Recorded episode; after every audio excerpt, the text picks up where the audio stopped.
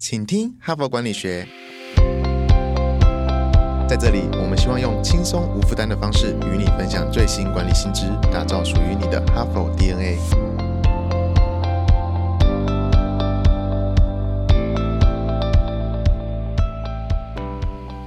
大家好，又是我的时间啦。应该比较多的听众习惯在 HBR 导师大人物的直播看到我，我是本周的代班主持人，哈佛商业评论全球繁体中文版的行销总监 Even。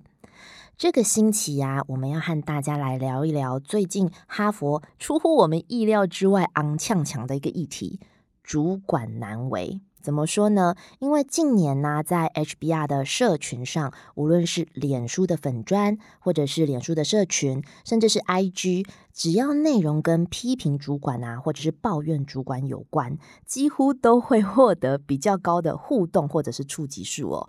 我想这。或多或少是反映了职场人物对于上级相处的负面心态，或者是负面可能比较容易产生行动力，想要找到解决的方式或方法吧。所以今天呢，我们就要来谈主管难为这个主题，在本周哦。那其实今天我们也不是想要为主管评平反，而是想要让大家了解你平常那个觉得风光无限，或者是权威，或者是优雅。或者是嘣嘣嘣，你自己带入你现在脑子里面第一个想到的形容词，我就不挖掘了。更或者是你今天甚至就在心里面偷偷骂的那个人，其实这位主管或者是这些主管的工作和生活也没有你想象的那么顺遂。那在另外一个方面，其实今天要跟所有的主管来做对话哦。这个主管，您并没有特别设定阶级，所以无论是新任主管、中阶主管、高阶主管，甚至是到老板的你，可能也会遇到类似的处境。那让我们来看看 HBR 的大师们如何协助你察觉现况跟定位。首先呢，让我们从主管这个角色谈起。你要先明白哦，你已经不是个人贡献者了。如果你觉得做自己很难，相信我。在这件事情上啊，当上主管之后会更难。回到那段只是员工的时光，其实日子过得是蛮单纯的。你只要做好一个个人贡献者，完成特定交班的任务，并且达到目标。例如说，你准备企划或者是提案，规划业务拜访的进度，达到业绩领奖金，设计的产品原型大红，你每每创造的这个亮眼成绩，都会回归到你自己身上。所以你会让组织开始赏识提拔你，并且。赋予给你一个新角色，主管。这个时候啊，你的目标已经从执行任务转变成为培养跟指导员工。其实这是非常反直觉的。怎么说啊？以企划的工作为例好了。原本啊，你是自己独立完成，可是你当了主管之后，想写你还不能自己写，你的工作是协助部署完成这份企划。所以，如果部署缺乏经验，你就得分享经验；如果部署缺乏灵感，可能你就要发挥创意来帮他做一个发想会议，或者是集结众人的经验跟智慧。可能你之前熬夜一两天，迅速就可以做完的事，协助部署这个过程啊，要反反复复来来回回，可能花上你一两周的。时间，那再举一个业务工作的例子，呃，很多人一定心有戚戚焉。身为超级战神的你，可能必须眼睁睁的看着比较没有经验的部署，用你可能不太认同的方式，或者是你不太认同的标准来对待跟说服你的老客户跟大客户，然后你必须忍住，不要出手，不要插话。避免沦落为管太多或者是不放权的上司。其实这个啊，在 Even 担任管理初期是一个非常大的挑战。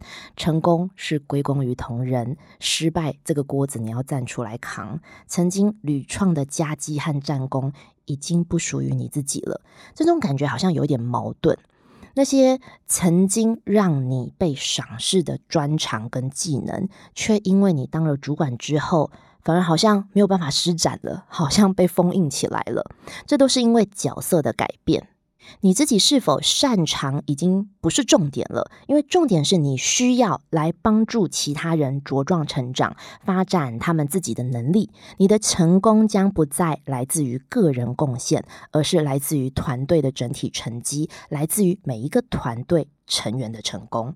谈到这里，相信大家已经理解主管的角色不再是个人贡献者，但是你可能会感到疑惑的是。主管要如何去促成其他人的成功呢？讲到这边呢，就是哈佛商业评论百年来持续关注的重要议题了。我们常常使用经理人或者是领导人来称呼主管，其实啊，这两个词是有差异的哦。我们谈到经理人，比较着重在管理能力；我们谈到领导人，就是强调领导能力。问题来了。管理呀，跟领导到底有什么不同？今天呢，我们借用哈佛商学院教授约翰科特的观点，来看看管理跟领导在本质上最大的差异是什么。首先呢，管理跟回应复杂性有关。管理跟回应复杂性有关。为了完成工作啊，经理人必须让事情的发生和进展维持在可以掌控的范围里面。安排流程和分工，产生井然有序的结果。举例来说，规划。编列预算、配置人员，这些都是属于管理的活动。至于领导啊，它就是跟回应变化有关，很有趣吧？是回应变化哦。这里谈到的变化有两种，一种呢是商业环境的变化，如何在各种不确定性中看到机会；另外一种呢是人性的变化。举例来说，提升团队的工作投入度、带领组织变革、创新等等等，这都是展现领导力的机会。那 even 用一个例子来说明，让大家更有感。大家还记得今年五月份的时候，新冠疫情升级，所有的企业不得不开始远距工作。在最开始的适应期啊，只可以用混乱两个字来形容吧。如果今天是要让团队在远距的状态之下，能够维持工作进度，并且顺利达成工作目标，这个就属于管理的能力。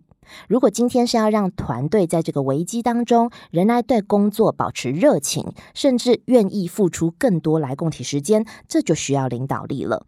很多人会去争论管理和领导的重要性，其实这是不需要比较的，因为。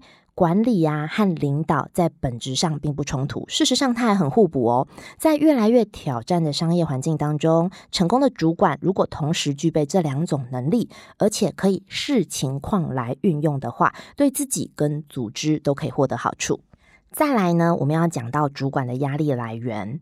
当主管呢，跟你过去所擅长的事物是截然不同的，甚至是刚刚所谈到的管理力呀、领导力呀，都需要重新的学习跟培养。在职能上会有冲突跟责任，可能会让你承担比过去还要更多的压力。其实，主管这个角色本身就是一种压力。所谓的主管难为，就是这些压力所造成的。但很残酷的是，我必须要告诉各位。这些压力不会因为你的努力而消失，这个是众多主管跟 even 都深深有感的。甚至是职位越高，你就会知道压力绝对是越来越大的。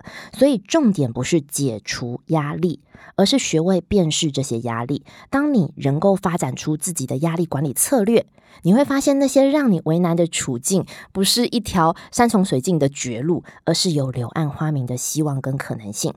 所以，even 在这边整理了三个最常见的压力来源，大家来评估一下自己目前中了几个，也可以参考哈佛目前提供的解方哦。首先，第一个压力来源，目标互相冲突，这个是最常见的例子。呃，简单来说，举例就是，老板很常说我要增加营收，可是我又要降低成本。没错，如果你因为目标冲突而感到压力，代表。你是一个非常有责任感的人，你要把组织的要求看得很重要，才会感觉到苦恼。不过面对这个压力，反而要放下。在哈佛的文章里面，很常说承认自己的不足，承认自己可能呃是没有办法做到所有事情都面面俱到的专家。所以呢，建议你花一些时间找到那些可以信赖的部署或者是专家专门人员，然后交办你做不到的任务。那第二个压力来源呢，是来自四面八方的需求。这个举例就百百种了。例如说，直属的部署希望工作更有弹性，或者是他需要你情绪的支持，或者是团队成员的健康或家庭状况需要支援，更或者是老板因为看不到或看不懂现在正在做什么，所以要大量增加工作团队的工作量跟目标。或者是跨部门同事请求专案支援，总公司从天而降那些八竿子打不着的任务，或者是客户提了一个客制化的需求，更甚至帮同事换办公桌，让他远离出风口。没错，你可能有点傻眼，但是这也是主管会面对到的事物。面对每一个人不同的需求，其实让主管都感到无所适从。如果你因为要满足别人的需求而疲于奔命，这个时候你可能要尝试克制自己说好的习惯，在允诺别人之前，要优先判断这个事项的优先顺序，并且为自己保留一点弹性的空间。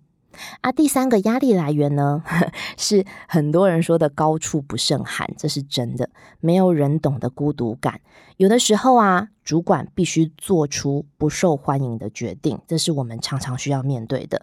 然后面对团队的这个负面反应，甚至是不信任或抱怨。或者是怨恨哦，曾经跟你打成一片的同事，或者是信任你的部属，你们的关系可能再也回不去了，也不能像以前那样子随意或者是不拘小节的相处，因为。